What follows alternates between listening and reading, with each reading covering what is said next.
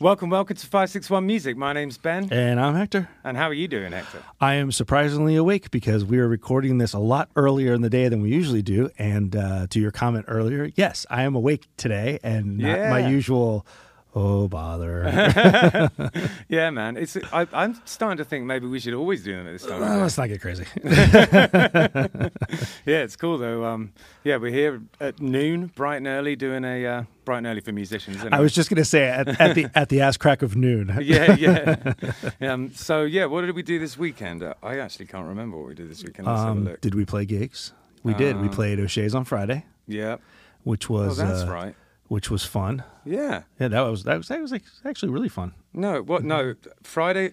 Uh, yeah, you're. Yeah, was, O'Shea's and Patty Max. Yeah, you're right. Yeah, yeah. yeah we did and O'Shea's then, Friday and Patty Max on Saturday. They were both fun gigs. Yeah, actually. They, they were both really fun gigs, yeah. Totally. We played a ton of originals at both of them because we're getting ready for our tour. We are getting ready for our tour. Yeah, it's, um, it's coming up. We're just going up the southeast coast, doing a few, well, not really the coast, the southeast anyway. The southeast, yeah, because we're going, uh, I guess we're going as far as Knoxville. Yeah. And then working our way back down again. So, yeah, yeah so we've got shows in Athens and Birmingham, Marietta, Atlanta. Um, uh, I don't even know Knoxville. Well, Knoxville, Knox. We're doing a radio show. Yeah, um, it, Asheville. That's it. And then um, on the way back, um, we're playing at the Fly's Tie. Fly's Tie in Jacksonville. Yeah, yeah. So Atlantic be... Beach, technically, you know. So. Right, right. It'll be fun because um, you know the the South there. It we have a banjo in the band, so you know it's like it a no brainer. Really. Man, we did this last summer, and it was like. We were so well received everywhere. Everybody, yeah. yeah it's just, you know, it's Makes like sense. You said, we have a banjo. Yeah, exactly. Yeah, yeah. Deliverance. Absolutely, absolutely. It's good stuff, man. Well, we have uh, Ryan Vieira from Lot forty-nine with us today. How are you? I'm doing well, man. Glad to be in Florida, first time ever. So nice. Yeah, doing good. I have to say. I feel like we've met before, but of course we haven't. We just did that one interview on... We did a little, right. little short, uh, little... Well, you guys called it something, I forget. Passing Through. Yeah, Passing, passing through. through. That's right, yeah. Yeah, so. Yeah, because for those of you that don't know, uh, Ryan's band, Lot forty-nine, is actually from California, but they are uh, uh, doing a double bill um, tour with Joey Calderaio. They already did their California leg, I yep. believe. Yeah, they already did their California leg, and so now they're doing a Florida leg, so that's why we have Ryan on here. I know, it's, yeah. I know it breaks the norm a little bit of us not having a, a local musician, but... They're local to us this week, so yeah, yeah exactly. And um, you know, the fact that you've worked so much with Joey and Sierra, you're you're very tied into you know this area. You're family yeah. now, man. Yeah, no, I, it feels like it, and uh, yeah, it's, I I love working with a lot of different artists. So to have uh, two artists that are you know local to this area that I've done songs with is really awesome. So now that we're out here, it's like I'm meeting people that I've talked with online for yeah. you know years, and now we're meeting. Like I literally just met Sierra Lane this morning after like we've worked together on a song. And you know, talked on Instagram and stuff. So um, and you know, met Joey for the first time last week in California. So uh, cool to be here now and getting to meet everybody I R L. Yeah, nice, great. Nice. I um, you know, I want to shout out to those guys. They're both both been on the podcast a couple of times and um, big supporters of it, and always been really good to five sixty-one Music. Yep. And you know, I've worked with Sierra a bit musically and stuff like that. And back in the day, I was I even taught her music. Nice. I'm that old. I love that. I love dating that. Yourself. Yeah, yeah. Both, both really good musicians and both just really good humans. So yeah. yeah. Absolutely.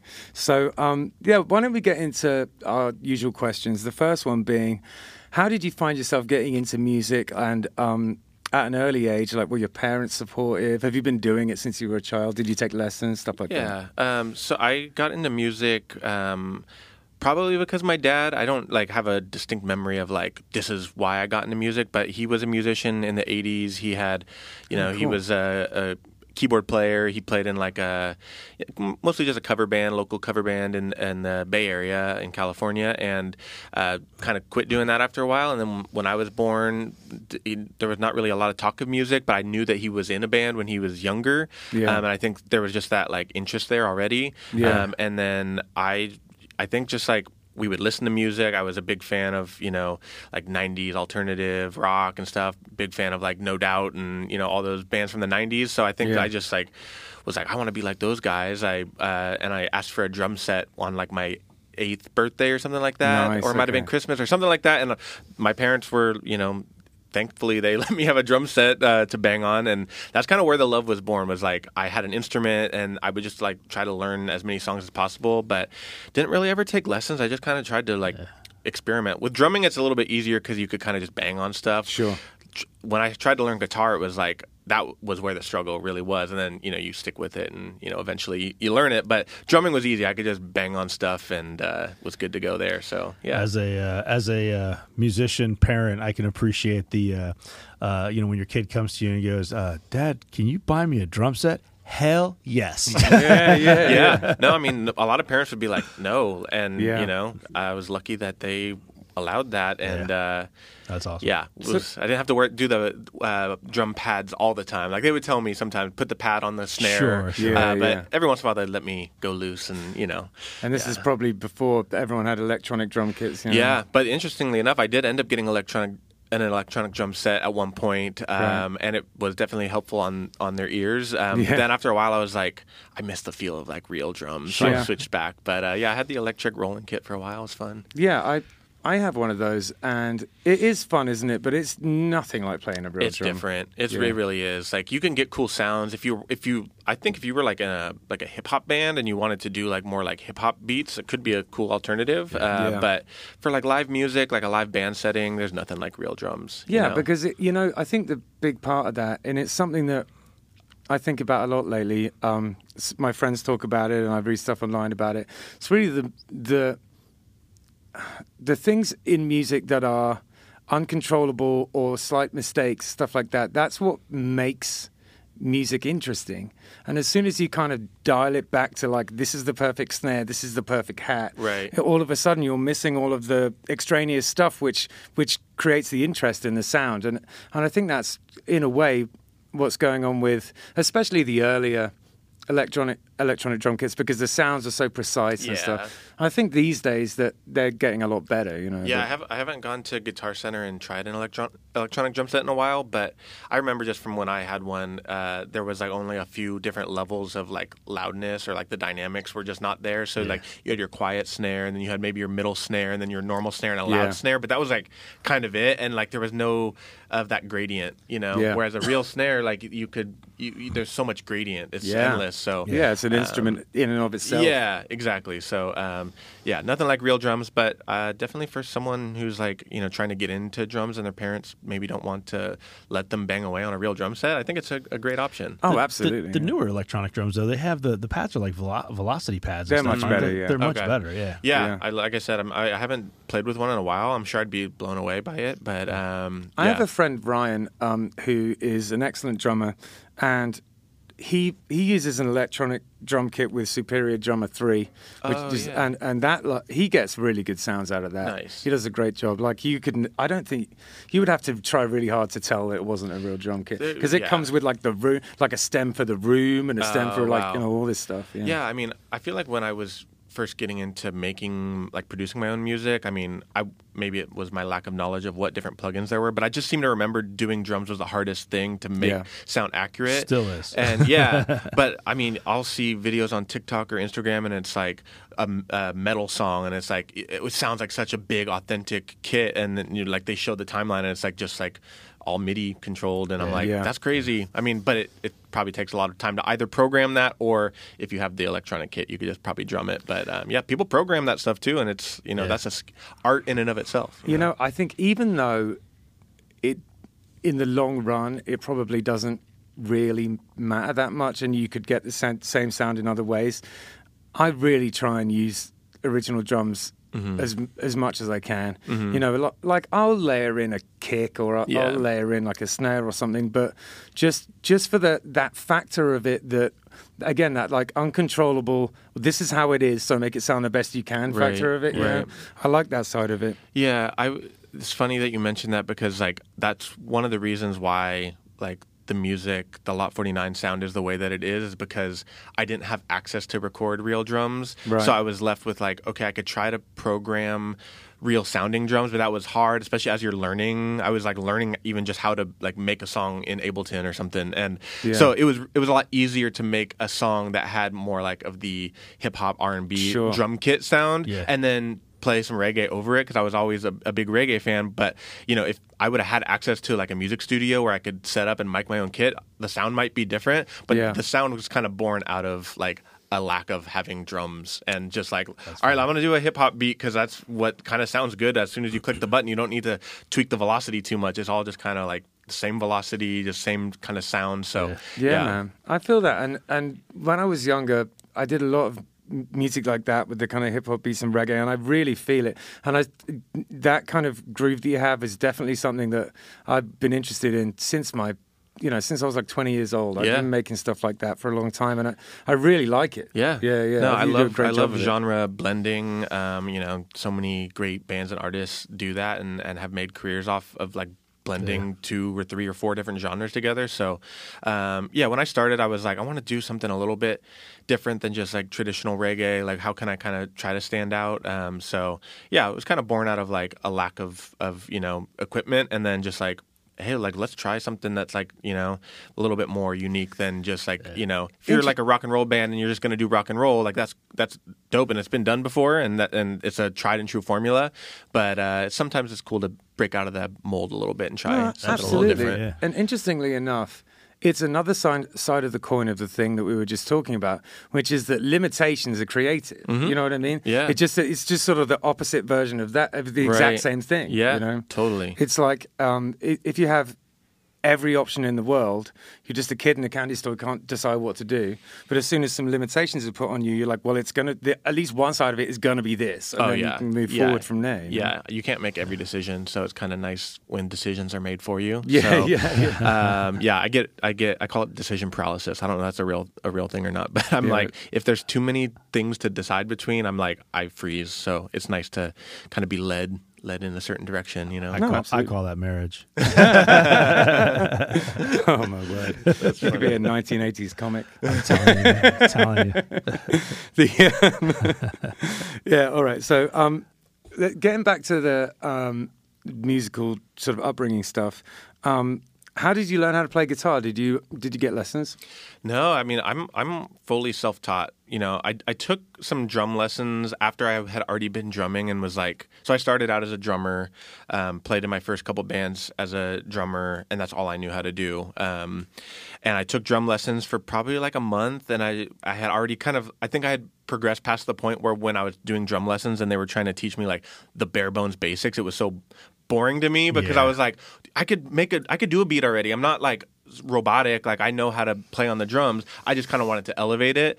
But I just, I probably could have found a different teacher that maybe would have been able to pick up where I was and then, you know, take yeah. me from there. But I was young and I was just like, Dad, this is boring. I don't want to do this anymore. And he was probably like, well, there's less money that we're, you know, needing to spend. Like, just go ahead and bang away on the kit. So, um, did that for like, probably like, I don't know, probably ten years, maybe five. I was like, I got a drum kit when I was like maybe eight, nine. Right. And I maybe did it for like five to seven years estimate. And that's when I kind of was like, I was in a band and I was getting older. Like, I was like high school age and I, you know, wanted to learn how to like play guitar, serenade the girls, you know, all sure. that stuff. And uh, that's why everyone so I, learns it. Well, I, I would always just pick up my guitar player's guitars and like try to like pick around at it, and then eventually you learn some chords and you're like, oh, look, I could play this one song. It's called uh you know, what's that Oasis song, uh Wonderwall. Wonderwall. You know, I could play Wonderwall, look at this, and it's like the same like yeah, finger yeah. holding yeah. almost the whole time, just like two changes. So that's kind of where it started. And then it's like, you know, once you dive into something, you're like, well, where can I go from here? Where can I go from here? Yeah. But I was really into reggae at the time, and I think what progressed my knowledge of guitar was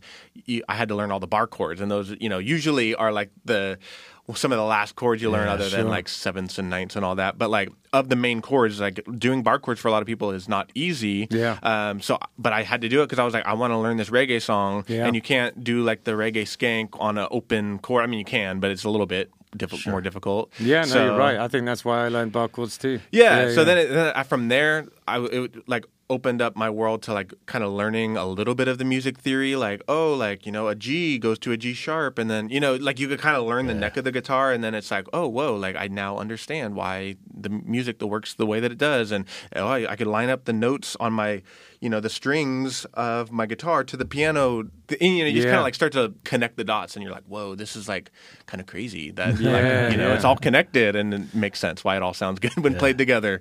I, I always say that those kind of musical epiphanies are, it always feels like, oh, it's just that. Yeah. You know, like you, you kind of expect it to be this this very complicated thing that you have to understand. Yeah. But but actually, the truth is, you're almost getting in your own way. And once you see it, almost like how simple it is, right. you go, oh, yeah. it's just that. Yeah, yeah totally. And everybody's a little different, too. Like, I, I think it was Dave Grohl. He said, like, when he plays guitar, he doesn't really... I don't, you know, I'm I'm probably misquoting him here, but he said something along the lines of like he doesn't think of guitar in traditional fashions, like yeah, notes and right, things yeah. like that, because he started as a drummer. He kind of thinks of like the strings as like cymbals and and toms, and like that's how he like pictures the music in his head. And I just think it goes like goes to show that you can learn music in very different ways. And yeah, what I absolutely. picture in my head for when I'm like trying to learn a song or like trying to fit chords together might be a completely different picture than what someone else has, but the end goal, you know, might be the same. Yeah. Um, so everybody, the path might be different, but the destination is kind of the same. So uh, it doesn't really matter how you how you do it. So as no, long absolutely. as it makes sense to you and it's going to yeah. help you do what you need to do, then that's all that matters. So... yeah, I think the, the Dave Grohl thing, he was talking about Everlong, wasn't he? And if if you listen to the like do da da do da da do da, it's just like a drum pattern. Yeah, yeah, yeah, yeah, yeah definitely. Yeah, I yeah, think it's that's, really interesting. Yeah, yeah. Um, the um, the uh, when, when it comes to the sound of your band, like mm-hmm. um, who is some of like influences other than reggae? Because I hear a lot of like that kind of nineties West Coast like um R and B and hip hop in there as well. Yeah, for sure. I mean, I think like when I make music and I'm like trying to other outside of like the reggae space, like um I have a lot of modern influences. I have a lot of like I feel like even though I grew up on bands like No Doubt and you know Everclear and you know uh Oasis and all all those yeah. bands, like I I love that kind of music, but I I personally don't think that it shows through in what I'm doing. Sure. But people have said th- like it has like a kind of nineties R and B feel. Yeah. Um and I I dig that, but it's funny because like I I don't it's ever kind of think accidental. about yeah it's accidental. I don't ever like uh-huh. think about that when I'm writing. I'm, it's always like probably just soaked into you for like probably. by osmosis yeah. from being on the and West Coast. Honestly, probably some of the pop influences and current R and B influences that I'm trying to like kind of uh, emulate in a way right. probably take influences from sure from you know yeah, yeah. other eras, and so I think it just kind of like bleeds it in together. In, yeah. But I mean like. Um, like outside of reggae, I don't know, like some of my biggest influences right now, like, uh, f- sounds funny when I say it, but like, I just, I'm, I love Justin Bieber. It's, it's yeah. like, I love, especially newer Justin Bieber. Um, you know, I, I just think it has a cool edge to it. And like, when I think of like, I want to make like a cool vibey pop sound, uh, that's kind of where my mind gravitates towards. But, um, ah, man, there's, I, I'll take influences from hip hop beats, like even just like modern hip hop songs, like artists like Logic or um shoot I mean it's like it's hard to actually even say outside of the reggae genre. Like I just feel like I'll just take a nugget from a song even if I don't yeah. really listen to that artist as a whole. I'll just be like, this song sounds cool, has a cool like vibe to it, you know. I kind of dissect it from there, like what yeah. are they doing, and and maybe kind of steal a little idea from like uh structure that they had, or you know kind of yeah. Get when, it where I can, you know. When it comes to reggae, are you listening? Would you say you predominantly listen to like kind of vintage, like you know, seventies and eighties reggae, or do you, would you predominantly listen to modern reggae? I'm. I definitely listen to both, but I would give the the stronger edge to mo- more modern reggae. Yeah. I mean, I found out about reggae outside of like you know Bob Marley and Sublime and stuff, but like really like American reggae. I got into that scene through hearing about Revolution. My bass player right. went to Santa Barbara around the same time. Those guys were, um, you know, kind of post-graduating from Santa Barbara and were kind of still like, you know, they were getting bigger, like locally yeah. big, but they weren't like the huge festival headliner yet. And uh, he told me about them. He was like, you should check out this song, Safe and Sound. It's a dope song. And I was like, whoa, this is like, not, like nothing I've ever heard before. Because they really do that blending of like... yeah. traditional reggae with like kind of more modern pop rock elements to yeah. it, and um it's very smooth and yeah, yeah, yeah exactly so that's slick yeah it's kind of opened up my mind to to that space. And then I went to go see them live for the first time in San Francisco, and Iration was opening for them, and this was like when Iration was I think it might have been like one of their first like tours where they were going outside of you know they were nationally touring at that point, but they were touring with Revolution as an opener, and I was like, these guys are sick too. And so yeah. from that m- night on, it was in San Francisco, saw them live. I was like, I need to go to as many reggae shows as possible. And like to this day have probably discovered twenty, thirty like bands that I listen to on a regular basis that I saw just because they were the opener of a of a band I had already liked. Yeah. So yeah. It's my favorite way to discover music. Honestly, like I know Spotify and TikTok and all that stuff is a big music discovery tool, but sometimes just going to a live show and yeah. getting there early for the opener, yeah. you're going to get blown Hector away. I will agree with you there. one hundred percent. He's, he discovered a lot of bands that way. one hundred percent. My wife and I go to like, I mean, we, we play, Kill Billies plays out a lot, so I don't always have, you know, weekends free or whatever, right. but, but we try to go to as many shows as we can. Yeah. And we have the, the local amphitheater here, I Think Financial, I think it's called now. It's changed like twenty names already. But yeah. um, but they have, during the summertime, the season here, uh, concert season, they have the, the lawn passes, and mm. it's like it's like two hundred bucks for the whole season, and nice. you, get, you get to go to every show. Perfect. So whether we like the artist or not, whether we're That's big it, on it or not, bucks? yeah, wow. whether it's like one song that I know from them barely mm-hmm. from the radio, we go. Yeah, like you know, yeah. we go, and I, and, sure. and sometimes I surprise myself. Sometimes I'll get there and go, oh, I actually didn't realize I actually liked that yeah. artist. Like they have four or five songs that I knew that I didn't know were them. Yeah, um, totally. But the bigger takeaway is, is like you're saying, like we go and there'll be some completely unknown to me artist that might be big, might be not big, but mm-hmm. unknown unknown to me artist that'll open up for, for one of these bigger bands. And then I'm like, well, damn, they're good. And yeah. we've yeah we've discovered so many bands yeah. that way. It's, I love it. It's so interesting, like because I feel like in that same situation, if you were to take that same band's music and a friend were to be like, hey, check out this band, you may like it, you may dig it, but there's something about live music that for like sure. hits your soul, and you're just like, I don't know. For me personally, maybe people, other people are different. For me personally, like I like five times more likely to listen, like keep listening to a band that I saw live versus yeah. like if someone shows me a song, I might like that song, I might not, I might maybe listen to a couple other songs, but it nothing beats live music. Yeah, because yeah. you're confronted person. by it. It's yeah. it's it's a it, you get the whole aesthetic. You see the other people that like it. You see them and what they stand for and represent. You know, mm-hmm. I've always feel in a small venue too. You know, like yeah. yeah. I. I quite like going to big venues, but the feeling, the energy of a small venue is just yeah. totally different. I know. I mean, just yeah. when Joey and his band were staying with me in San Francisco, uh, we just walked by this music venue. I was like, oh, yeah, we've played here before. And we peeked inside, and there was a live – it was like a Monday night, and there was a, a, a live concert. And we we're like, oh, should we check it out? It was like cheap. We w- walked in. Didn't know who was playing. Didn't know anything about the band. We just walked in, and uh, the opener was just finishing their set. We caught like the last two or three songs, and I was like – these guys are awesome. I don't even, I'm not even like, it was like a like indie rock kind of yeah. thing. And I don't consider myself like an indie rock, a huge indie rock fan. But dude, I was blown away. I was like, these guys are sick. Like I looked them up afterwards. I followed oh, nice. them on Instagram. And like, it's, yeah. it's, I, all I had to hear was two songs of this band that I had no idea was playing and yeah. just walked into the, yeah, to no, the it's, venue. It's crazy. It's crazy how you like, you know, and even comparing that to, like you're saying, like listening to a song versus, you know, listening to it live, listening right. to like your friend. The thing, you know, your friend says, hey, check out this band. You're listening to it. Man, you might get a verse into it, and then you're having a conversation with them, yep. or you're drinking your coffee, and you're, yep. you know, whatever. You're not really listening. Yeah. But when you're there, like you're just absorbing yeah. it. You know? It's really like, yeah. I, I think it's like a sonic energy thing. Like it it's is, so yeah. the live music is so big, and it, and it takes up so much of the room, like yeah. sonically. You can't help but like, you know, you feel the bass in your chest, you, you feel the it. drums, and like, I don't know, it's like this, I feel like this weird thing that happens subconsciously that makes you like fall in love with, yeah. the, you know. Sure. So, yeah, no, live music's right. awesome, and that's why I'm such a proponent of like playing as many live shows as possible, getting in front of many as many people as possible, because you never know who's going to be in the room. That's Could, exactly Even right. if one person likes your music and follows you on Spotify and listens to your music, like to me, that's a win. Yeah. one hundred percent. You know? That's exactly right. You you understand. That's it. Yeah. Yeah, yeah. yeah that's how you do it. You just got to get out there.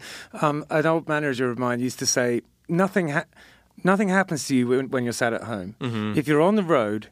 No matter what happens, you're out there doing it. Some yeah.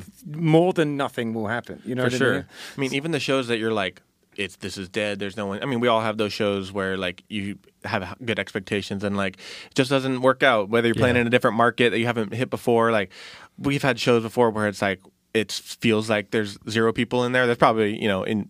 reality is probably like a handful, but like it yeah, feels yeah. like you're literally playing to the, the waiter or like the, the uh, bartender. Yeah. And then I'll check yeah. my phone after the gig and it's like, oh, whoa, someone followed us. And like, you know, they're from this area. They, I mean, I guess high likelihood they were at the, the venue and saw us. Sure. And, you know, yeah. so that it is cool even in the moments where you're like, this wasn't a great show, wasn't as great of a turnout as we wanted. You still can come out. Honestly, like that's a win to me. Like if I played oh, to yeah. two people and one of those people like is you won over fifty percent of the room. Yeah, yeah, yeah. So, you know. And, and that's, it, you know, if you end up essentially playing a private concert to one or two people, you know, if you do your job properly, those one or two people love your band forever. You know exactly, what I mean? exactly. So, yeah.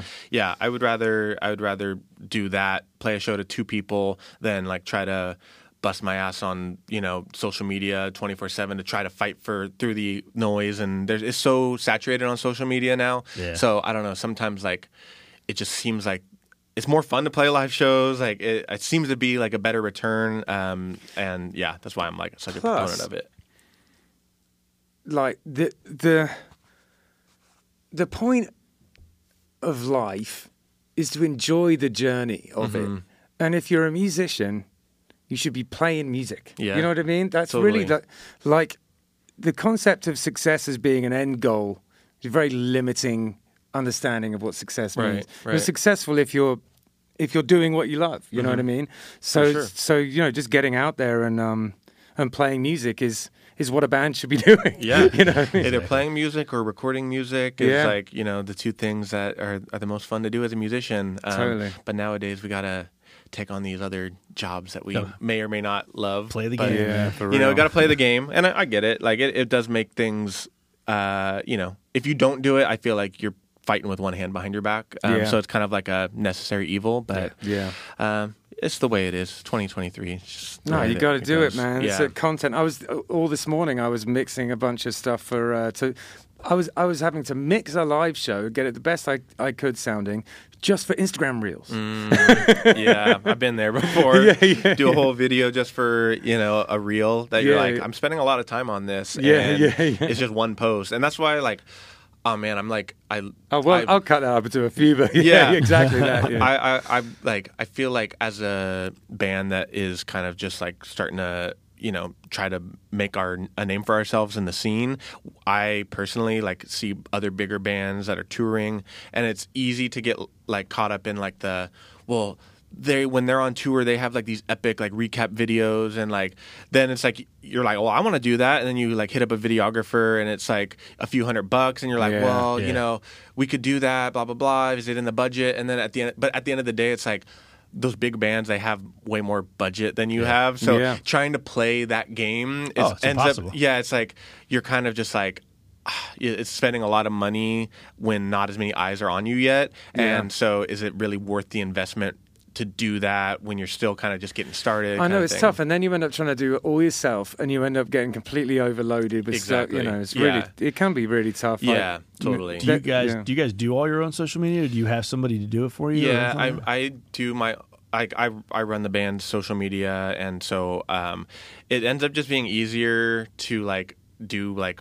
solo videos just so I don't have to coordinate. Well, like, we'll try to do like a video where we maybe do a cover song or, or something like that, but yeah. it's just so much easier for me to like set up my phone on a little tripod and do like a lip syncing video, especially sure. like when I'm trying to promote a new single. Those are the easiest to do. I don't have to coordinate with as many people, but yeah, we and do honest, it all ourselves. Honestly, and... people like those yeah. too. For some reason, TikTok loves one person. Yeah. Just, you know what I mean? That is true. Yeah, I've noticed that. It's like, it, I feel like when there's just one subject to focus on, especially new people that don't know you yet, like yeah. if they're like, if a full band comes on, unless they're all playing like separate instruments and it's like within the context of this is a band, like it might kind of, if it's just a group of guys just standing there and like, I don't know, I could picture, you might be like, who are these guys? Like, who's yeah. the singer? Who's who's the, like, there's no context yeah. to what these people are doing on your feed. So yeah, sometimes yeah. it's easier to just have a microphone, you're the singer, just yeah. sing to the camera, and, you know, people will people will get it. If, the, yeah, if totally. they like the song, then bonus, and, you know, then they may, might follow you after there's that. There's a local kid called Brayton Russell who, who does a great job of his TikTok. He's he's a... a musician, and um, it, he's really starting to do quite well. He's he's got all of his ducks in a row, and his and his um, social media is is excellent. And he does a lot of those TikTok videos, and it's just you know his head in a microphone, and yeah. you yeah. know he spends a lot of time making sure he looks like you know good in it and everything. Yeah, and, for sure. Yeah, like the, he gets tons and tons of views. Hadid down south, he does he does a lot of that stuff. He goes yeah. to shows, and then he does he does a ton a ton of like TikTok and reels and yeah. um you know stories and all that stuff. And same thing. He Just they're just him, they're yeah. just him, and and he's got thousands of views on every one of the things that he posts. It's crazy. Yeah. It's I wonder crazy. how that yeah. translates into people going to shows.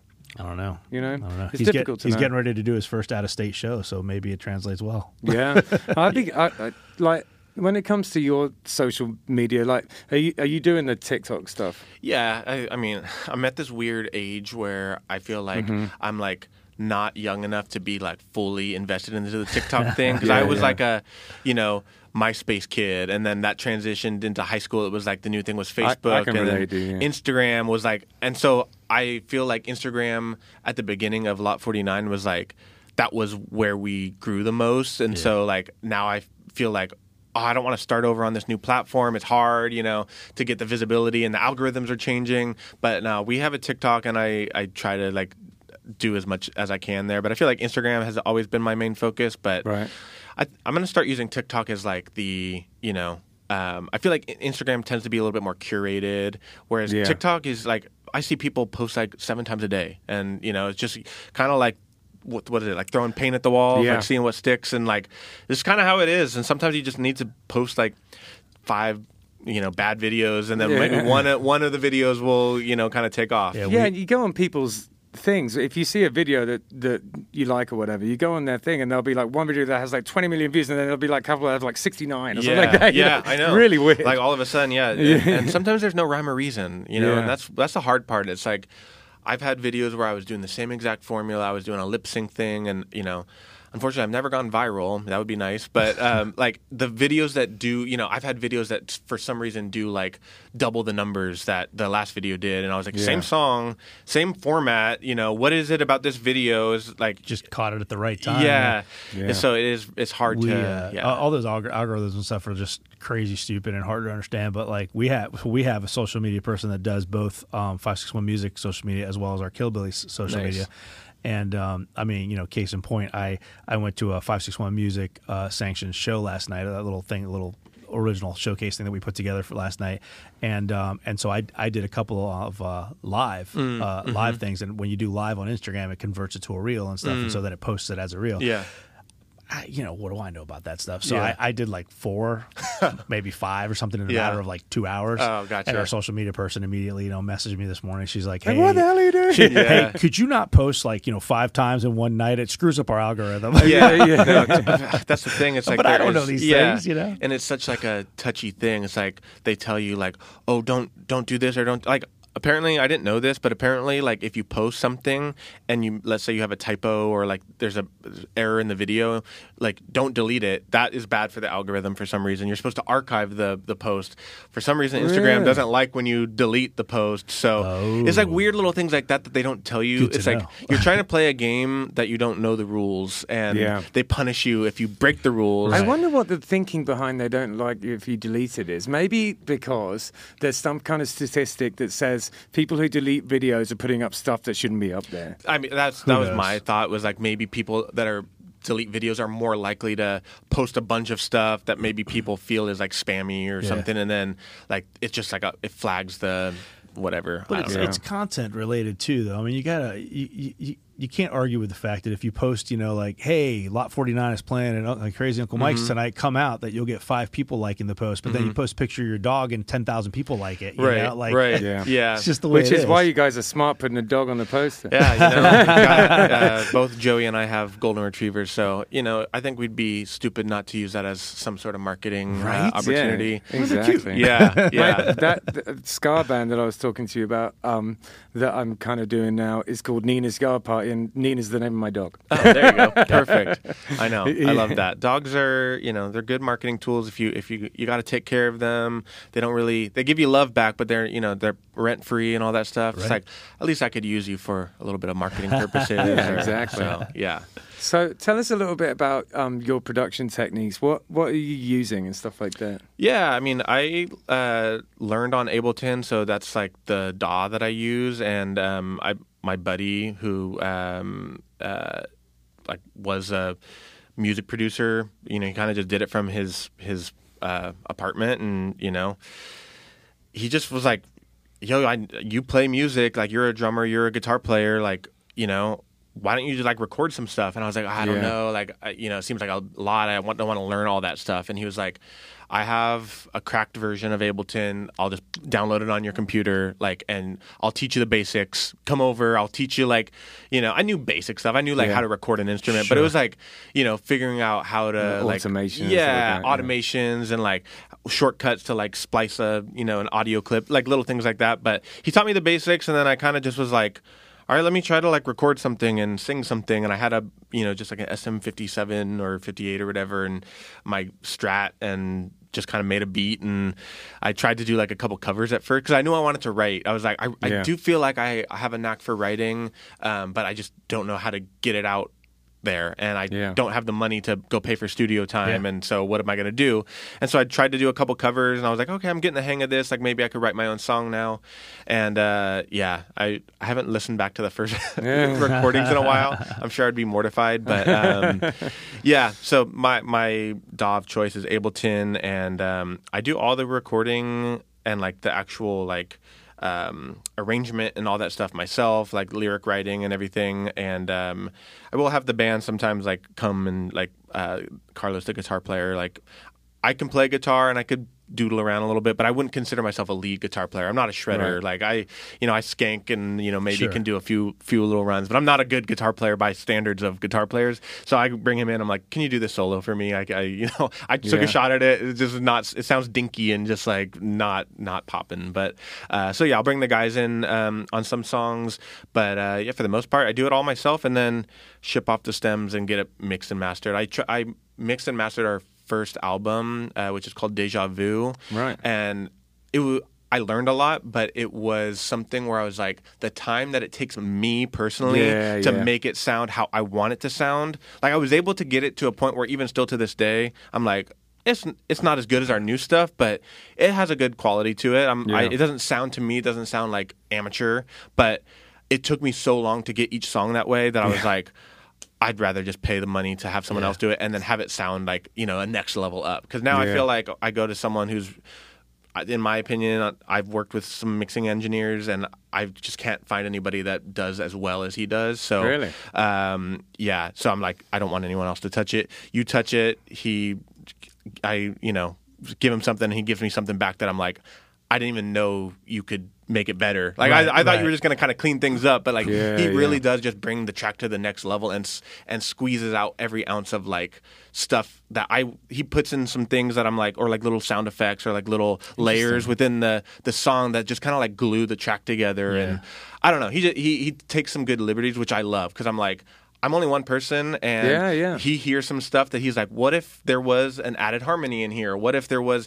you know, he'll give it back to me and be like, if you don't like it, I could take it out. But I'm like, no, please keep it in. Excellent. So he, he kind of goes a level beyond mixing. He kind of adds some production elements to yeah. it, which is I cool. respect that because these things take a village, and I and people who who who don't see that are missing out on an opportunity to make stuff better. You know, I th- I think that, you know, collaboration is really key with making music, and uh Nine times out of ten makes it better. Yeah, you know what I mean? Totally, totally. Yeah. So yeah, that I feel like was the turning point for like the sound of Lot forty-nine was finding a good, legitimate mixing and mastering engineer that just yeah. like he that's his job. Like he he is a full time mixing and mastering engineer, and um, so now I, I can't go back and I can't. Go, I've tried to like go to other people just to kind of see like oh well, well you know I meet someone new like what do they do, and I just. You know, feel like sometimes I'll get the track back and I'm like, it sounds good, but I would, for the badge of honor of doing it myself, I would rather just do it myself because I don't think it's like, you know, levels above what I could do. It's right, kind of like yeah. on par with what I might be able to do. And even if it's a little bit better, I'd rather just take the badge of honor of like, I did the whole thing myself. But yeah, this guy just like blows my mixes out of the water. So I'm right, like, yeah, you take yeah. it from here, That's man. That's the thing, man. You find somebody like that that, uh, that you know that makes makes the tracks better yeah. and, and can give you what you want every time, you know, like just consistently. Yeah. I mean, that's worth its totally, weight in gold. Totally. Know? I'm working on this um, song for, have you ever heard of the Eurovision Song Contest? I have not, no. It is this thing, right? This European um, competition, which is just absurd. It's every country enters a song every year, and then everyone in every country votes on, on the songs to see who's going to win it. And the songs are almost always preposterous, like ridiculous. Um, every now and again, you get a good one. And usually if there's one good one in there, it wins, because most right. of them aren't. And um, so a girl that I know, Ali, um, wanted to write one for Ireland. Um, she's Irish, and I, I've got enough Irish where I could probably yeah. go under the radar with it.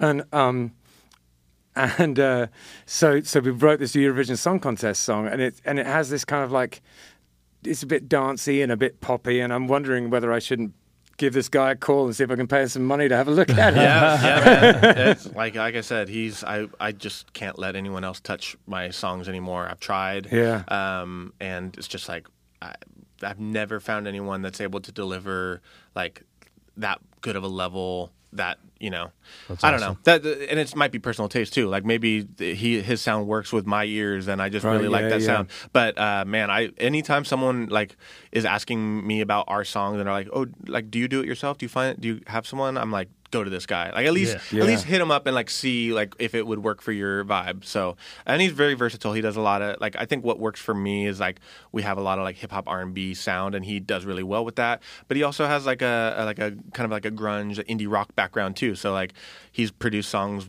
that are completely different than mine. So yeah. I, I think he can probably run the gamut of genres, but I've only gone to him for my stuff. And so I just tell people he could probably do what you need to do. I've never used him for like, you know, straight up reggae, but like I'm sure he could do just as sure, good of a job. Um, That's so, really yeah. interesting. I'm yeah. gonna ask you who that guy is after. Yeah, yeah. I'll send you. I'll send you his info. Yeah, his name wicked. is Justin. Shout out Justin. Yeah, uh, yeah. He's the man. Nice one. Um, I think at this point, um, seeing as we've been talking so much about your music, we should have a listen to some of it. Does it sound yeah. good? Sounds good to me. All right. Cool.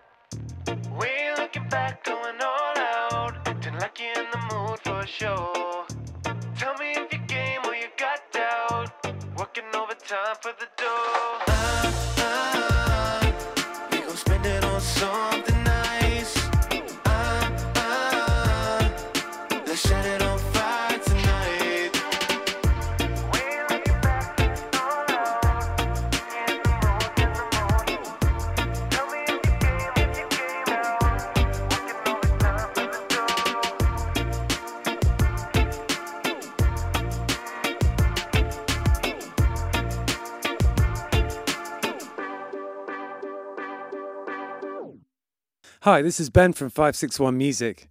We are a local music podcast that is completely designed to promote and um, shed light on local music. And if you would like to be a part of that, we're looking for sponsors. So um, you could have your ads in the episode and in all the show notes, and we'll, we will read you bespoke ads, or you can write your own ads yourselves. Um, if you want to find us, you can find us at five sixty-one Music Podcast on the socials, or w w w dot five sixty-one music dot com. We'd love it if you got in touch. Thanks a lot. We are also sponsored by Oasis Root. Now, Oasis Root Carver Bar is in Sea Grape Square on Indian Town Road, and it is a kava bar. If you don't know anything about kava, it's a Polynesian root that you grind up and you mix with water, and it has been in Polynesia for potentially thousands of years. It's a it's an old thing that um, they used for kind of ceremonial and also um, sort of leisure purposes. It, it's meant to be something where, you know, that brings people together. Um, you all take a, a shell of kava and chink them together and say bula and have it together like that. It's meant to be something to bring people together. It's uh, has a kind of an effect, which is, I guess, a kind of a slightly warming effect. Uh, it just kind of makes you feel uh, uh, nice. It's not particularly intoxicating. It's not like drinking alcohol. So the atmosphere in a kava bar is sort of like um, a cross between a regular bar and uh, a coffee house. It's pretty chill in there. Um, you get all sorts of different types of kava bars. Some of them are more like a club, you know, there's sort of like black light and E D M playing. And some of them are more like a cafe. This is one of the cafe type of ones. It's it's super chill in there. If you're looking for somewhere to, I don't know, maybe go and do some work on your laptop or go and have a chat with friends, it's perfect for that kind of thing. There's a foosball table in there if that's your jam, or baby foot as they call it in France. And, uh, yeah, Jim, the owner, is a really cool guy, and he has very kindly sponsored our podcast. So thank you very, very much for that, Jim. They also do a poker night in there, all sorts of things going on at Oasis Root Carver Bar. five sixty-one Music is sponsored by Live Music Community. It's where we film the podcast that you're listening to right now, and it's also where I work. Gavin, Hector's son, was a student here for a long time, and in many ways he's the musician he is today because of the teachers at Live Music Community. We taught him not only about his instrument, but also about being in a band, and his band, Unemployed Youth, accomplished a lot of goals, mostly band etiquette, how to work together, and all of the nitty-gritty that goes into being in a band on a day-to-day basis. The student signs up for lessons, learns their instrument, joins a real band, and decides the direction it goes in. And we can take people from very young age, you know, six or seven years old, all the way up to eighty. You know, there's no age limit here. Um, we've run an adult program for people who want to be in a band as adults, but really the main focus is on the on the kids and getting them playing together and in bands. Um, we are also a studio, a live stream venue, and can, we can record audio or video. The Kill Billies live album, Warts and All, was recorded here. It was recorded during a live stream that we did during COVID. Justin had a great idea to record live streams during COVID. A ton of bands came in, and it was a real success. Um, but outside of that, we can record albums, we can help you with your E P K, and we have full audio-visual capabilities here. L M C is in Palm Beach Gardens on the northwest corner of Military Trail and North Lake Boulevard. It's north of the gas station, right before you get to North Lake on Military Trail. And if you go to live music community dot com, you have all the information you'll need right there. Thanks. Okay, that was great. Um, and uh, we just listened to some ads from L M C, which is where we're sitting right now, Live Music Community. And it is a school, and we teach people how to be better musicians. So I wondered if you had any advice for young, young or just starting out musicians. Yeah, I think it's a good question. I mean, I'm still learning uh, a lot of stuff, so I don't know if I'm like the best person to give advice, but I feel like if there, if I were to like tell my younger self something, or someone like my younger self that's just starting out, I would definitely say, especially this day and age, I feel like there's a lot of pressure to uh, tailor your sound or your music to the algorithm, whether it be the TikTok algori- algorithm or Spotify algorithm, and this like thirst for going viral. Um, but I don't know. For myself, I feel like it's just always been, it feels more authentic to just be true to myself and not play too much into that game. We all got to play mm-hmm. the game, but I, I, I think there's like this narrative going on of like, do I make songs that are more likely to go viral because they have this certain line or, you know, I, I think yeah. musicians now kind of make music to the algorithm, and I, that might be good for going viral and, you know, blowing up, but is that, I feel like authenticity is always going to be more, uh, you know, that's a long play, and I would yeah. rather do the long play ver- versus like blow up and then you're no one knows who you are, you know, a year later. So I think being yeah. authentic is like the best advice that I could have to anybody. Is that's just be yourself advice. And don't play the game, uh, you know, and risk your music by playing the game. Yeah, no, I think that's great advice, and um, it harks back a little bit to what we were talking about earlier with, um, you know, the definition of success in my eyes, at least, being the journey, and you know, you don't want to.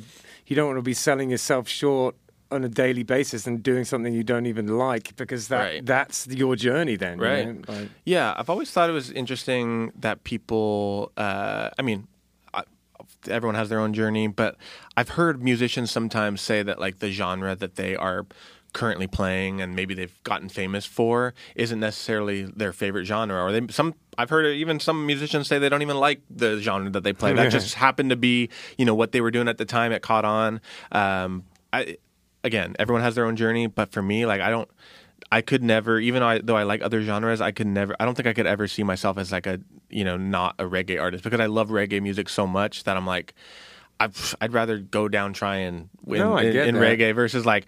If someone were to tell me you could you could be famous and, you know, if you just changed like to be this like bubblegum pop sound, I just I don't know if I'd feel like myself doing that. So. Well, the, I mean, the, the good news is that reggae is experiencing some kind of renaissance at the moment anyway, so yeah, you probably yeah. don't have to. For sure. Yeah, yeah, totally. So, yeah, I, I think um, I've, I will always play the music that, at least at the time, uh, is, like, my favorite genre. It's, like, not fun to, you know, I'm not going to say not fun. It's always fun to play music. But, you know, maybe it's a little bit more fun to play the style that you you love and you yeah. would listen to on a daily basis. So, um, yeah. I th- it's funny, you know, I'm at this point musically where, because I teach it all day and, um, and then I play at night, mm-hmm. most nights. I don't know if I have a favorite genre anymore. I've, I'm just kind of like all over the place with it, and, and not in a bad way. You know, I definitely have things I listen to more than others, mm-hmm. but now it's ca- kind of, it all just sounds like music to me at this point. Yeah. You know, I'm just sort of over it in a, in a way. I've just been doing it for so long and listened to so much music over these years that now it's just, I don't know. I don't, it's it's not that I don't hear the difference between it, but I I don't even, I don't know. I think I'm, o- I'm over register. Like tribal element of it. Yeah. Know? And I think there's, uh, as we, you know, move our way into the future, I think lines continue to get more and more blurred. And who knows, maybe in twenty years, thirty years, like it will be really hard to even like, categorize a band into a genre. Maybe not. Maybe there will always be rock and roll. Maybe there will always be hip hop. And but I don't know. I feel I like know what you mean. Lines get are getting more and more blended, and you'll hear a band. And my favorite game to play uh, with my wife in the car is like, what genre is this? And yeah, like because yeah. there's so many like uh, agnostic genres that you're just like, what is this? Like, it has elements of this, but then it's also this. So I don't know. It's it's kind of fun, and that's why yeah, I like yeah. you know I identify with that with my band. It's like yeah, we have elements of a lot of different things, but like. Um, I don't know, when you say reggae or when you say pop or when you say R and B, it has these specific connotations. So when someone asks me what genre we are, it's like I, I can't give you like a one-word answer, you know. That's it's awesome. Like yeah, so. Yeah, it's a couple, you know. It's yeah, it's like reggae. It, I guess it's like reggae R and B or re- yeah, yeah reggae. It's a I wouldn't put rock in there really. Yeah, that's it's the like thing. Reggae, it's, pop, R and B. Yeah, yeah, reggae, pop, R and B are like the three like key buzzwords that I usually use to describe to people. But um, yeah, I think as we continue on, I think uh, you know, not only us but other other bands are gonna just continue to blend things, and and you know um, yeah. that's you know what else can you do to be unique, you know, unless you're gonna try to create your own genre. Which... Yeah, I feel like you either you either you do one or two things. You either kind of go for something that's new and original, which is very difficult mm-hmm. because there's so much music out there, or or you kind of do just a, a spectacular job of being right on the nose of yes. the genre. You know what yeah. I mean? There's some bands that I can, uh, I like, I don't know, there's there's some bands, like, there's one rock band, I'm not a huge, like, into, like, modern rock music, but, like, I've, um, if I remember their name, I'll, I'll let you know, but there's a, this specific band I'm thinking of, and they have, like, this kind of old-school vibe to, like, their style and their clothing, and the it just Greta is, Van Fleet? It's, uh, yes, yeah, Greta yeah. Van, Van Fleet, and, like, they just... They do like the classic rock sound, like yeah. just on the nose. They're not really trying to like. If you were to listen to them, I feel like you could definitely mistake them for a different era. Yeah, like Led Zeppelin. Yeah, Led Zeppelin, yeah. yeah. yeah. And so it, it is like you know, yeah, it's good though. It, yeah. yeah, so there are bands that will do like the thing that's been done a thousand times, and they just hit it right on the nose, and they're just killer musicians. So like it works, um, and yeah. But it's also fun, you know, to to experiment around and uh, try try new things too. So absolutely, yeah, man. Yeah, could you tell us a little bit about what um, the song you played was about? Yeah, so um, Set It On Fire, that was uh, essentially a song that I wrote during COVID, and um, it was kind of like this like get out of the house anthem, if you will. Like we were right all on. Trapped inside, and the song is kind of about like, you know, getting out into this, like, I'm from San Francisco, like going out into the city, like bar hopping, like kind of just letting loose, setting the town on fire, if you will. Yeah. And just kind of like, you know, I've having been, been cooped up and just like kind of wanting to have throw a big party. And yeah. uh, it, it's funny because the song happened and got produced and stuff. And then when we went to do the music video, it was kind of still COVID time and we didn't really know like what to do, but like, I just was like, let's throw a party at the house and just hire a video crew and like come film it. We're playing beer pong in the backyard and, you know, barbecuing. It was like this kind of summer, like I live by the beach, so it's like this summer beach barbecue kind of vibe. Um, so it kind of was like a perfect uh, representation of what the song was about too. It was just like throw a party, have people over, like come on over to the house. Like we'll have beers and we'll, you know, drink and we'll skate down to the liquor store. You know, it was just kind of that vibe of like getting out of the house and, and uh, like, nice. Yeah, post-COVID anthem. Yeah. yeah, hell yeah, man. Yeah, I got a song called More Fire that I wrote with a, um, a band I was in called No Name Scar Band, and it's it's the same the same theme. And we did a very similar video too. We got everyone into um, like our warehouse practice space and have a big nice. party. And yeah, it. yeah, yeah. So yeah. It, you can't go wrong filming a music video if you just have a big party. You know, yeah. like that's uh, it's uh, not a bad idea for anybody looking for a music video concept. Just throw a big party. I'm sure there'll yeah. be some good footage that comes and, from that. The, one of the good things about it is that everyone who was at the party is going to tell all their friends who were in a video. So all yeah, you know, yeah, no, it, it does. It does work as a cool marketing tool. For yeah, sure. It's like the video version of hiring a ska band, because if you hire a ska band to come play at a venue, there's eight thousand of them and they're all going to bring their friends. yeah, yeah, totally. I think that's why ska concerts are always so fun, because there's so many members and yeah. every member is going to bring people and they're, they're packed. So it's yeah, like, yeah, exactly. you know, if you have a two-piece band and you, you, you know, it's like... If every member of the ska band brought just their significant other, you'd pack the house. Yeah, yeah, yeah exactly. Yeah. two hundred members in the band. Yeah. yeah, totally, man. Those were the days. They were good days, actually. Yeah. Um, and maybe I'll have those days again. I'm doing this new project thing. There Rip. you go. Yeah. Um, all right. So, uh, what have you got coming up? What's what's what's happening yeah. in the world of Lot forty-nine? Yeah. So uh, we're on tour now. Um, um, as you mentioned, I already did the California side of things. Uh, it is the what the twenty-seventh um, yeah. today. So tonight we're playing at Crazy Uncle Mike's, um, and then yeah, let me get the, the list here. Uh, playing at Crazy Uncle Mike's tonight, and then tomorrow we're at West End Trading Company in Sanford. Um, we're just going five days straight. So the day after that, Grand Central Brew House in Saint Petersburg. Uh, Saturday is Terra Firmata in Stewart, and then Sunday we wrap things up um, at Crown Plaza in Melbourne. Um, nice. So yeah, that's kind of like you know we're. hitting the road. This kind of this is our first tour. So in California, that was like our first time not doing just like a little weekend. Like yeah. we've done we've done shows where we're like back to back, and you know, but we all just kind of take our own cars. It's local enough. We could call meet up at the venue, play the show, go home, sleep in our own beds, and then maybe meet up the next night. Yeah. So this is like kind of the first time we're doing like a travel thing. We did we did do dry diggings last year in California, a little reggae music festival where we got a little Airbnb. But this is kind of like our first true test of like being out on the road, yeah, making sure we get along with each other. And you know um, that is the test. It's not like how well did the tour go. The the, it's can you spend time with each other? Oh yeah, I mean, I've I've been in bands before where it's like you're like thinking forward. You're like, if we go on tour, do I want to share a room with this person? I don't know. Yeah. So um, no, yeah, it's cool to to have a group of guys that you know.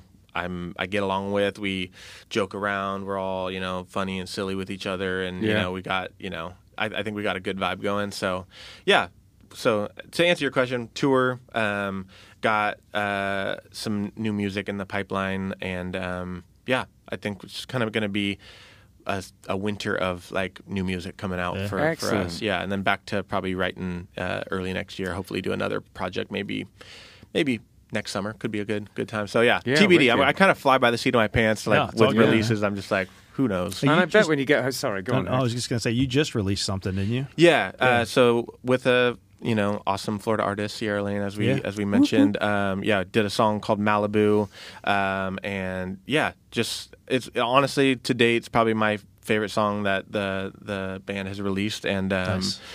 yeah, cool vibes. It got that total like. crossover of like modern pop, hip hop, R and B, you know, eight oh eight kind of, yeah. you know, heavy bass um, mixed over with like the reggae undertones and, and, and everything like that. So, um, yeah, shout out Sierra. Um, for, for doing a verse on that. And uh, yeah, she'll be at the show tonight. She's opening the show tonight at Crazy Uncle Mike's, so then she'll pop up on stage with us to perform. You know, hopefully we it, it feels like we live so far away that this is like our one chance to perform with her. Sure. But I'm sure, you know, our paths will cross again. But it's I've been looking forward to this show in particular for a long time, just because oh, we had the show in the works, and like I said, I've, I've known her online for a few years now, so to now get to play a show with her, uh, like I'm I'm just a big Sierra Lane fan, just like yeah, in she's general. She's a consummate professional awesome. too. Yeah. Yeah. yeah, Is she going to play any of the uh, other Florida shows with you guys? Or uh, no? she, unfortunately, we can only we can only get her for this okay. one. She's a busy lady, you know. Oh, yes, so yes, she is. Um, yes, she is. yeah, we can only get her for this one. So blessed to have that, but um, yeah. Hopefully, either maybe she comes out to California and we can maybe do yeah. a few shows there. Or I'm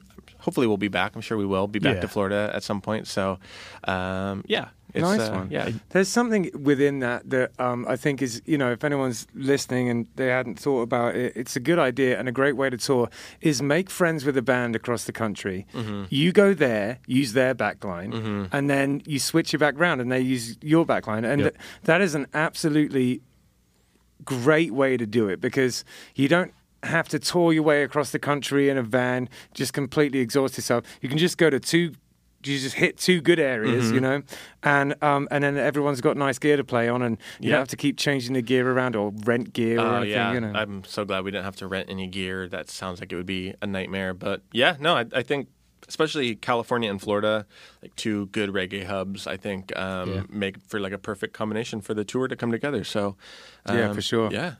Yeah. Um, actually, thinking about it, it wouldn't do us any harm to find a band in the U K. A reggae band? to find a band in the U K that has, that, that plays the stand up. Back. And, oh, you know, yeah. some kind of rockabilly band of some kind. Yeah. Um, and then we could kind of just switch out like that, you know? Yeah. Like, um, I'd never thought about that until right now. But yeah, that, we're that doing could... a, a U K tour uh, nice. in uh, October of next year. But nice.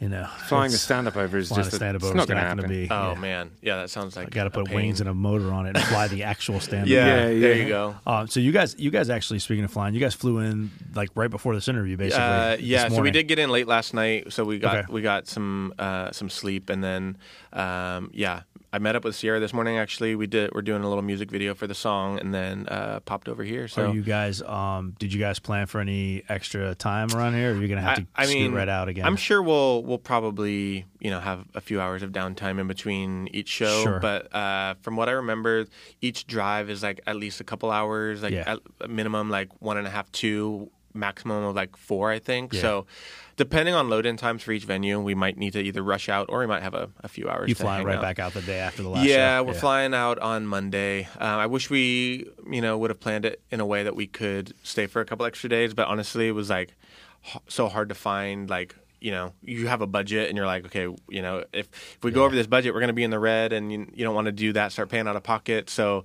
uh, I was just like, I would love to stay in Florida. Joey's band stayed in, in California for a couple of days, but I just think like financially it was like yeah. that was going to start to be, you know, raise the you. cost of the tour. Yeah. Um, so, but yeah, uh, you know, from what I've seen so far, Florida is awesome, and I would definitely, I would come back here just to, you, you know, hang out on vacation. Yeah, so there's no doubt yeah. you guys will be back. Yeah, yeah, absolutely. And once you get home from this tour, you're going to be, your feet will start getting itchy in no time. Yeah. Oh, you know? yeah, I'm it, sure. Because you really feel it when you're on the road. You feel like you're doing it. Yeah. You know? Yeah, it, you're in you the trenches. This, yeah, exactly, yeah. Uh, the first day of a tour, I always feel so light, you know, just yeah. like, ah, oh, here we go. You know, it's great. It's yeah. such a nice feeling. For me, I, I feel like at least in California, I was like, so probably because it's the first time and you're like, don't know what to expect. How exhausting is it going to be? All that stuff. I was very like, you know, I was a little anxious to get it started because I was yeah. like, we have five shows in a row. We've never played five straight days. Like, is my voice going to be okay? All this stuff. So I feel like I hit this stride, like kind of in the middle tail end where I was right. like, oh, now it feels like, you know, I have a lot more energy than I thought I was going to have. And, you know, you're kind of like, oh, I'm sad it's coming to an end on, you know, in two days or, you know, whatever. So, uh, and, but this time I was definitely more energized at the beginning. Yeah. Um, I know what you mean about having a bit of anxiety around it, though, because, um, you know, but mine starts like way before. Like mm. I'm anxious about the tour now. By the mm. time we get to it, I'll have all my oh. ducks in a row. I'll be all right. Oh, interesting. See, I'm like, I'm like, so like, oh yeah, that sounds awesome. It'll be it'll be chill. It'll be all good. And then when it's like the day before, I'm like running through all the planning in my head. I'm like, yeah. okay, we got to get there at this time. And like,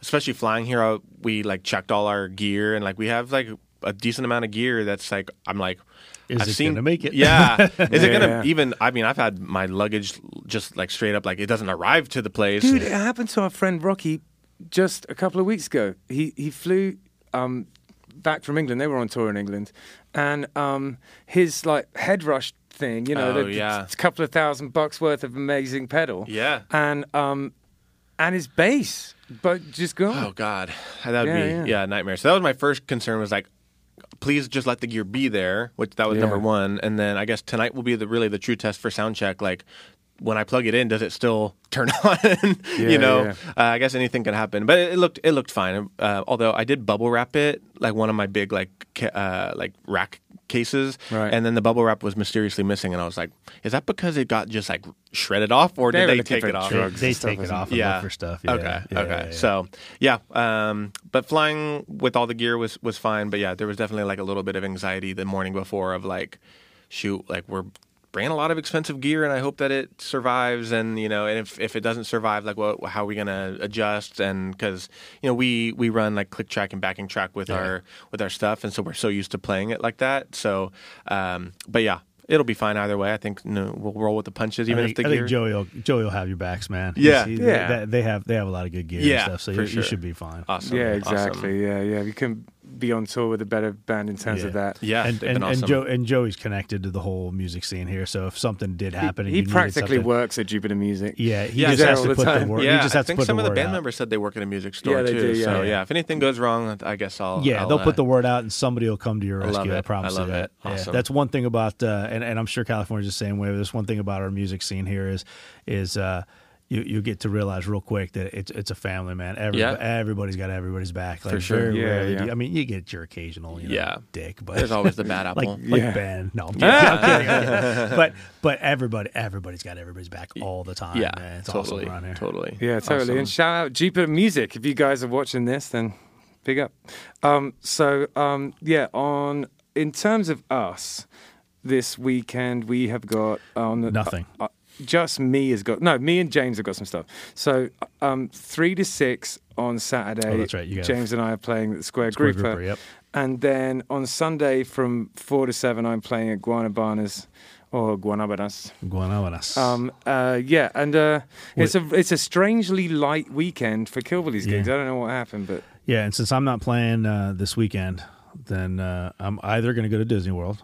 Or, oh. or I'm going to make a rare appearance at your Guanabanas gig and play a song. I really hope you do, dude. I really hope you do. In fact... But now that I've said it and everybody's heard it, now now it has to happen, right? Yeah. yeah, I'll come around your house on Saturday night. We can, we can, I can show you how to use my stuff if you want. We can do, we can do it properly. But um, anyways, that I guess that's our end of things. And um, just to reiterate, we are going on tour, and the tour starts on the eleventh. On the eleventh in uh, Athens, the, Georgia. Yeah, we're playing at the Rabbit Hole. Mm-hmm. And then yeah. on the twelfth, we're playing... Birmingham. Uh, in Birmingham at the place called The Nick. Mm-hmm. And then on the thirteenth, we're at the Third Door in Marietta, Marietta Georgia. Yeah. And then... The fourteenth, we are at Choktoberfest that's in, right. in Marietta, Georgia as well. Yeah, yeah. And that's... um. We're, so we're we're playing it, and we're also helping you paint. Help, paint helping it. me chalk and uh, paint a, a drawing, yeah. Yeah, so that'll be fun. And I think the next... When are we doing tu- tu- Knoxville? Tu- well, Tuesday is Knoxville. We're on W D V X uh, yeah, Blue Plate WD- Special. W D V X, yeah. I think it's uh, Blue Plate Special radio show. Yeah.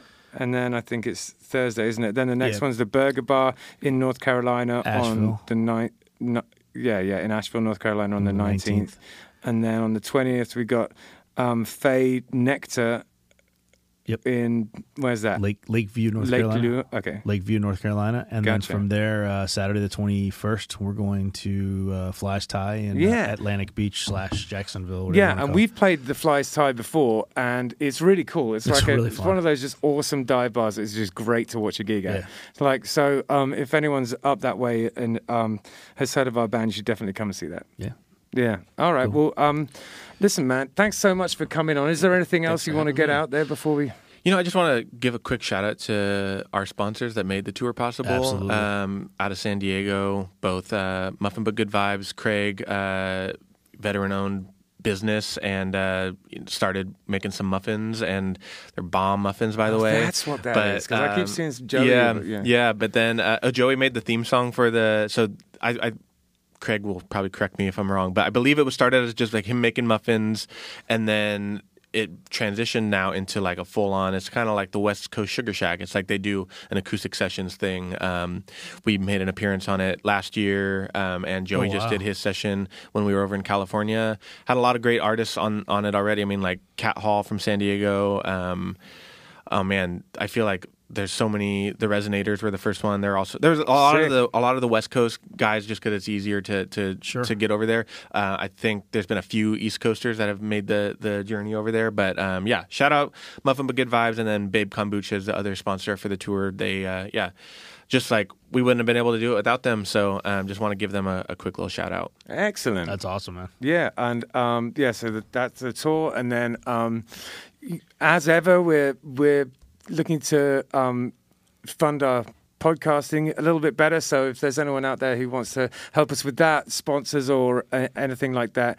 Um, I, I would like to say, though, um, by the same token that, you know, we talk about that kind of stuff a lot, but we're not going anywhere. You know what I mean? Yeah. Like, this is, we're not going to stop doing this. So, um, yeah. it, despite the fact that we're always banging on about sponsors, it, does, it doesn't mean we're going to st- stop doing the podcast. So, right, right, so right, don't right. worry about that. We'll be around for a long time to come. Yeah. Um, got anything else, Hector? No. Uh, five sixty-one music dot com for all of uh, all of your five sixty-one Music podcast needs. Um, uh, you can sponsor there. You can. Uh, uh, there's merchandise from uh, um, from the past festivals that you can purchase on there. Um, all the episodes are on there. You can go back through the archive, and there's well over one hundred episodes. We've been doing this for two and a half years strong. Like Ben says, we're not going anywhere, so we'll be doing this for at least another two and a half years strong, you know, if not longer. Um, we're uh, we're starting to uh, vet out all the details for the uh, five sixty-one Music Festival, which will be in April again um, this coming year. So uh, that'll be our third one. And, uh, yeah, all the socials is uh, five sixty-one, at, at five sixty-one Music F L. Yeah. Yeah. Awesome. Yeah. Cool. All right. Yeah, nice man. one. All right, man. Well, see you later. Nice to nice yeah. to hang out yeah, with you, dude. Thank you for having me on. You're Appreciate a charming it. Yeah. fella. Thank and, you very much. Uh, yeah. See you Good later. Good luck with the tour, man. Appreciate it. Yeah.